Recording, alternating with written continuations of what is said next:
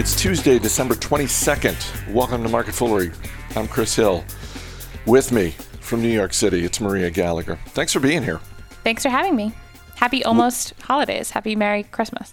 Yes. We've got luxury retail to talk about. We've got a CEO in the spotlight, but we're going to start with the deal of the day. Sportsman Warehouse is being taken private. Um, Great American Outdoors Group, which is the parent company to Cabela's, um, uh, people are probably more familiar with Cabela's. Uh, so, Great American Outdoors Group is buying Sportsman's Warehouse at $18 a share, which is about 40% higher than where the stock was trading yesterday. Um, you know, there's still a little bit of gap right now. The stock's trading at about $17 and change, but this looks like a good deal.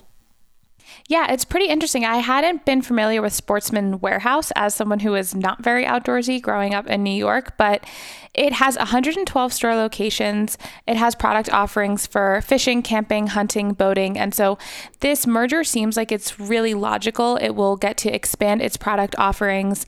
Um, one of the other companies owned by the Great American Outdoors Group is Bass Pro Shops, which is some, a company I had heard of. Um, they have premier hunting gear as well. They can get more boats and ATVs, as well as um, they have different conservation efforts. Uh, the Great American Outdoors Group is one of the leading uh, conservation movements. So they protect wildlife, they introduce people to nature, they work with legislation. And so it's kind of a cool merger, I think. Um, Johnny Morris is the head of the group, and he actually founded Bass Pro Shops in 1970. 72. And so I think it's a really interesting group uh, group that I hadn't been super familiar with, and is one of those companies that because it's not necessarily focused in cities, uh, sometimes it might be overlooked. It's also great to be talking about a retailer, um, you know, still in the mix of things, uh, still viable, being taken private, obviously, but. Um, uh, you know, you think back on how many retailers we saw um, I don't want to use the word niche, but but certainly um, I, let's let's call it specialized because Sportsman's Warehouse has its category, in the same way that Sur La Table has its category for for kitchen goods and, and that sort of thing. And Sur La Table didn't make it. You know, they're they're going into bankruptcy, and and we've seen so many retailers really take that hit this year. So it's it's nice to see um, a business like this continuing uh, on into 2021. Yeah, and it's interesting because they've actually done really well this year, and I think it's helped um, in the way that people are going more outside, and you don't have as much to do. So camping um, is more of a social distance activity, fishing, all of the things that are kind of right within their wheelhouse. And they also own um, a nature resort. The Great American Outdoors Group also owns Big Cedar Lodge in the Ozark Mountains in Missouri, um, which hopefully, as things get to open up, you can people will be able to go back to that. Um, and so I think it's kind of this really interesting niche, and they have a community center as well. So through Bass Pro Shops, there's something called the bragging board. So people can share their victories um, hunting and fishing and camping and um, things like that. So they have they really operate in this kind of cool niche that has been really propelled with people having more and more incentive to be outdoors, uh, socially distant, and then they also have this kind of community that helps keep it strong. So I think it it makes sense, and I think it's going to be a, a strong merger for both of them. Although you just touched on something with regard to the stock that I do think is interesting, which is that Sportsman's Warehouse, I mean, obviously it's having a great day. It was having a good year. 2020 yeah. was good for this stock, even before the big pop that we're seeing today. You go back the previous five years, though, it's only been public since about 2014. It really hasn't been a great run. So, so part of me looks at this and thinks, okay, is the leadership at Sportsman's Warehouse were they sort of aware of the fact that hey we're having a good year, but in the full life, uh, the full public life of our company, uh, it really hasn't been that great, and we should just take this offer and go private because that's on the surface that's how this looks. Like we've had a great year, and this is how we're going to cap it off and exit stage left. Yeah, and I think that that is a good strategy. If that's what management is doing, it it's going to work in their favor. Shares of the Real Real are up more than 10%. Um, after the company got an upgrade from one Wall Street firm. The Real Real is a secondhand luxury goods seller. there are a couple different directions I want to go in, but first, Maria, let, us just start with the upgrade. Do you look at this business and think to yourself, yeah, I understand why this one firm is upgrading this stock because I think it's undervalued? Yeah, I've been following The Real Real for a little over a year at this point, and I think it's a really interesting business. Like we just talked about in terms of owning a niche, The Real Real has this really interesting one with online consigned luxury items. And so you have a lot of different online marketplaces for different needs. But in the way that I think Etsy has really carved out this niche in terms of handmade, online luxury is a niche that really only the real real serves. And a lot of the buyers and people who want to get the clothing need it to be authenticated because it's these top tier brands. And so it's not something that um, anyone can just kind of start up and do and make it really easy. And so there are lots of different online retailers kind of like Poshmark or different thrift stores, but this is the only one that really specializes in luxury. And so I think that that makes it kind of more interesting than I would think because it's the higher order volume uh, brands anyway. And then it has this kind of distinction compared to other online retailers. You make the comparison to Etsy. Etsy's about a $25 billion company. The Real Real is just under $2 billion. I, am I'm not going to ask you, well, well, when is this going to 12x and get to the size that Etsy is? But I guess I look at a business like this, and one of the questions that comes to mind is how big is this addressable market? How, like, I, I understand the value proposition for consumers with something like Etsy better than I can understand it for something like The Real Real.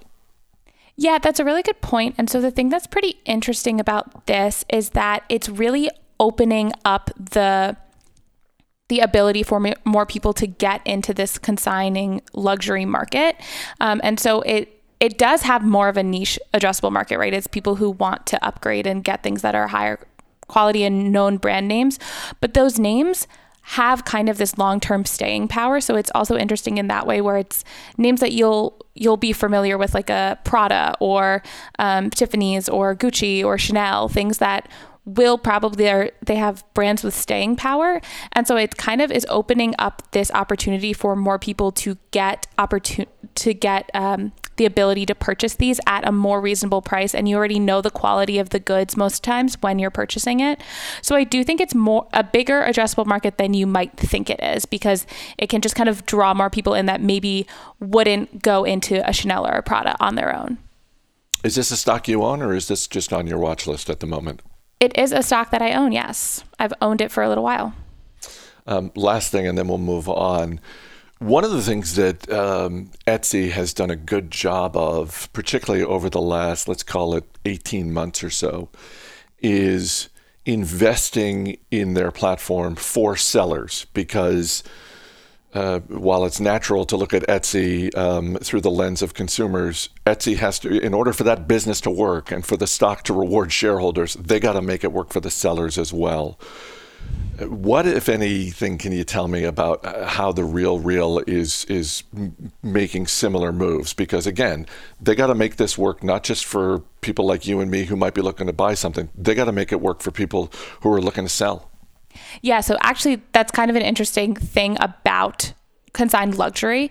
So 40% of the consigners are new to consigning and 70% of buyers are new to pre-owned luxury. So it's a lot of times the people's first interactions with this kind of reselling, uh, especially with these types of goods. And so reselling is kind of uh, it's really annoying to go through the process as both. A, I was trying to find a better way to say it, but just really annoying. Because um, if you by the way, it, that, that, by the way that could, that could be uh, part of their pitch. It like, is. like, I'm sure on some level, maybe they're not using those exact words, but that's probably part of the pitch they use when they're trying to bring in more sellers. It's like, come on, this is kind of annoying, and we're going to make it less annoying. Yeah, because you have to basically drop your stuff off at the consignment shop. They have to authenticate it, look through it, then they have to sell it, and then months and months later, you might get more information about it. You it might sell, it might not sell. So the way that the Real Real works is it's really interesting, and it um, they do white glove service, so you can drop your location your stuff off at a location, and they'll take it from you. They'll come pick up your stuff from a location. They have all of these different tiers of working with the sellers, so they make it as non-annoying as possible. They make it a really a pretty seamless experience for both the sellers and the buyers and it goes through a pretty rigorous consignment process so that you believe that it's all authenticated so you can trust them and that's a really big part of the value proposition is that you can trust that those brands you're getting are not going to be knockoffs that you could find on the New York street corner for like $5.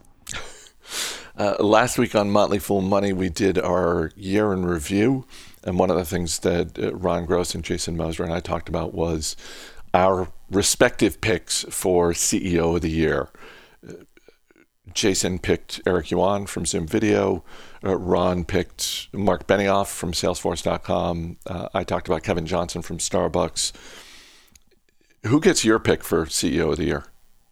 So I came in with two. So my first pick. Well, because I think there are two different classifications because you have a group of CEOs that have done well while their business has done well. And then I think there's a group of CEOs that were really poorly hurt by the COVID 19 pandemic and have still done well for their employees and for the world at large. So I have two different classification systems. Two categories. All right, go for it. So my first category is companies that have still done well. My pick is AJ Banga, who is the CEO of Mastercard, and he did actually make the Fortune list of best CEOs of 2020. Um, he's been at the helm of Mastercard for over a decade, and this is his last year. He'll be turning it over to Michael Miebach in the at the end of 2020, but a couple of things that he's done during COVID, they MasterCard donated $250 million in financial, tech, and product support for small businesses. They had $10 million in emergency grants to support frontline workers.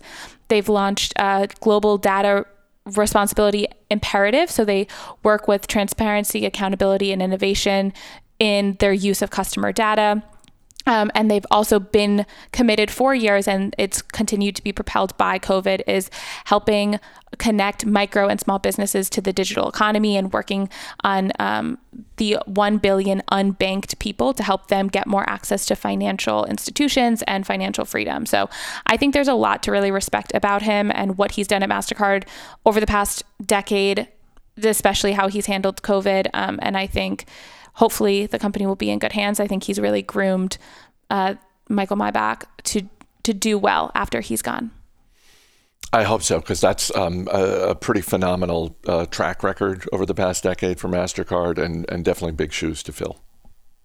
Yeah, and then my second choice is um, Randy Garutti of Shake Shack. And Shake Shack is another company that I follow that doesn't get a ton of love, but I think it's a really interesting company.